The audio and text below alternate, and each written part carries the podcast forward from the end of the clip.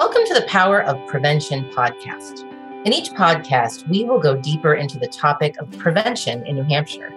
We'll share our best interviews with you of people who are working tirelessly in their professions. They work with their families, in their communities, to stop something unwanted from happening. And in this case, it's substance misuse. This is a podcast for people who are looking for solutions and who want to make New Hampshire a better place where we all have the opportunity to live, learn, and thrive. We're hoping to make your lives a little better with these inspirational stories about substance misuse prevention. The pandemic was hard on families, on schools, on other institutions that serve our community in New Hampshire.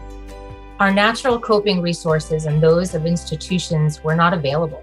So people had to figure out how to cope with quarantining, isolation, homeschooling, unemployment, loss, and grieving without these supports and resources. Existing inequities widened. To cope with the stress, many people increased their substance use during these isolating months. While we began to open up and return to business as usual, we know for some this experience was still with us. Others are excited to get back into the swing of things. We're joined today by Traci Fowler. She's a senior program officer at the New Hampshire Charitable Foundation. We're going to talk about what you've seen, Traci, in terms of prevention and what can be done to help people live, learn, and thrive again in New Hampshire. So, welcome, Traci. Thank you so much for having me. So, I wanted to find out how the nonprofit sector has been handling the crisis through the perspective of this statewide philanthropic foundation what we saw was that they really, without flinching, rolled up their sleeves and mobilized to continue meeting their mission, continue to engage, you know, working with at the community level, really without missing a beat. We saw generous people come forward with resources when they were so desperately needed. And at the same time, we saw people angrily protesting public health measures, right, that are proven to slow the spread of disease we saw more people vote in a presidential election than ever before, or that had since 1964. And at the same time, we know that we're less likely to trust our neighbors. We're less likely to engage with the BIPOC community, our BIPOC neighbors. So these kind of dichotomies that are existing, I think, have been amplified, and we're seeing them, and we're we're looking at them and figuring out how we move forward. One of those dichotomies that emerged has been the mobilization of the BIPOC community, or the Black, Indigenous, and people of color against systematic racism. That's been amazing to see yeah. in New Hampshire. And then at the same time, this kind of backlash, including threats of violence and a move to censor teaching about the shared history. So, you know, we're very much in a place where we recognize as a community foundation the work that lies ahead for communities in New Hampshire. It's enormous. It feels like both hopeful and overwhelming. Hopeful that we're talking about it, that we're aware, and overwhelming because it's it's a lot to sift through. Though there are many ways the pandemic has spurred positive change, it's definitely been a time of isolation where people have had to figure out ways to cope and how to respond to new realities. But are we in a better place? The isolation that kids experienced and that families experienced was very difficult for some of our prevention programs to be able to continue to respond and to continue to meet those needs. In the early moments, the behavioral health providers, literally from day one, I think, were already anticipating and thinking of ways to counteract what they knew was coming which was the isolation and the increased stress and the increased mental health needs and the impact on families. How are we going to respond when schools are remote, when kids aren't getting meals at school, when families aren't able to work, when childcare isn't able to happen? You know, we're already thinking of ways to to balance it out. Telehealth got stood up relatively quickly and that was a massive effort across the state from multiple sectors to keep the connections alive and well. And I think the the underlying piece for preventionists was connection. We know that we can't eliminate all risk, but we know that by increasing, you know, or, or layering in our protective factors, we can mitigate the impact of the risk. So that's what I saw preventionists doing across the state. To maintain that connection, the prevention world was handing out phones and phone cards. Community health workers who speak multiple languages were knocking on doors to check in and connect resources. The expressions of humanity were beautiful and they were everywhere.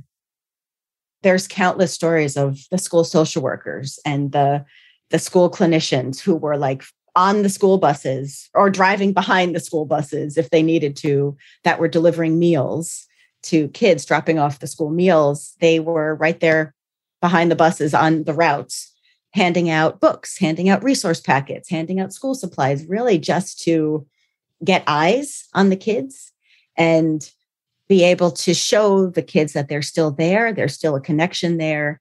Different youth programs pivoted to virtual meetings and kept the meetings going, even though it was virtual. They didn't want to lose the connection. So I think in those early moments, the prevention world in the absence of being able to continue with their regular work that they were doing in, in a school setting or in a community setting they just tried their hardest and in a lot of ways were successful in just keeping connection alive so that families and kids wouldn't feel that they were alone we need to keep building on the meat to it so that it's vibrant and can be responsive and can be ready when the next crisis comes.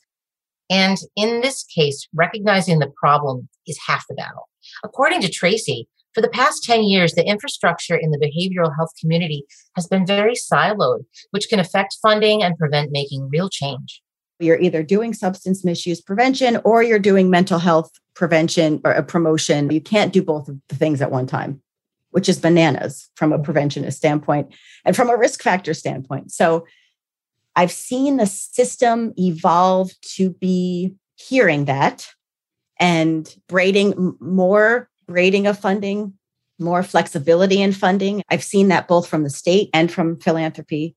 If we're not honing our messaging and around coping with stress and around healthy behaviors that kids can do to deal with the inherent stressors in their life, which uh, they were talking about school stressors. But as time goes on, we know that it's more than that. It's especially in times of a pandemic, for goodness sakes, it's parents overdosing, it's parents' mental health needs, it's parents losing jobs, it's not having a safe place in their home. It's not, you know, it's all of that that we know are some of the most significant risk factors for kids that we, our prevention field, has to be able to be responsive to and engage and, and help to mitigate the risk as much as possible if we can't eliminate it completely. So I've seen great progress. I mean, it's not like we're fully there, but we can really hone in as a community, as a state, and as a communities on how to better prepare kids for managing through all of these complications of life, you know, and not turn to substances when things get really difficult because things will get really difficult and they just need to have the tools in their toolbox and the support systems in place. I've seen more conversation fast tracked because of this past year about flexible funding, braiding funding, mental health and substance use integration than I have in these past 10 years. And it's been wonderful. It has been wonderful. And Traci believes that it's all about seeing policy change and having those values embedded in state law we're having all these conversations with funders and with the state agencies and they're talking about we're going to be deploying narcan out through the networks and you guys are getting it out to communities and we're doing trainings and all of this we're hearing from our first responders that they don't know what to do with those kids in the room. So over time we've built that response. We're getting more acert teams in place. We're talking about early childhood trauma. Aces has become a thing that we are talking about and discussing as a state. But to me, that's it's showing how as we build out a continuum of care, we can't forget that prevention has to be layered in always. And if we're not also addressing that full family unit and remembering that those kids are dealing with a lot of trauma with having substance use in their family and with having a parent almost lose a life or have lost a life. So I see those policy changes and embedding those values in writing in state law and, and the 10 year mental health plan, I see those as big wins in this work of advancing behavioral health and advancing prevention.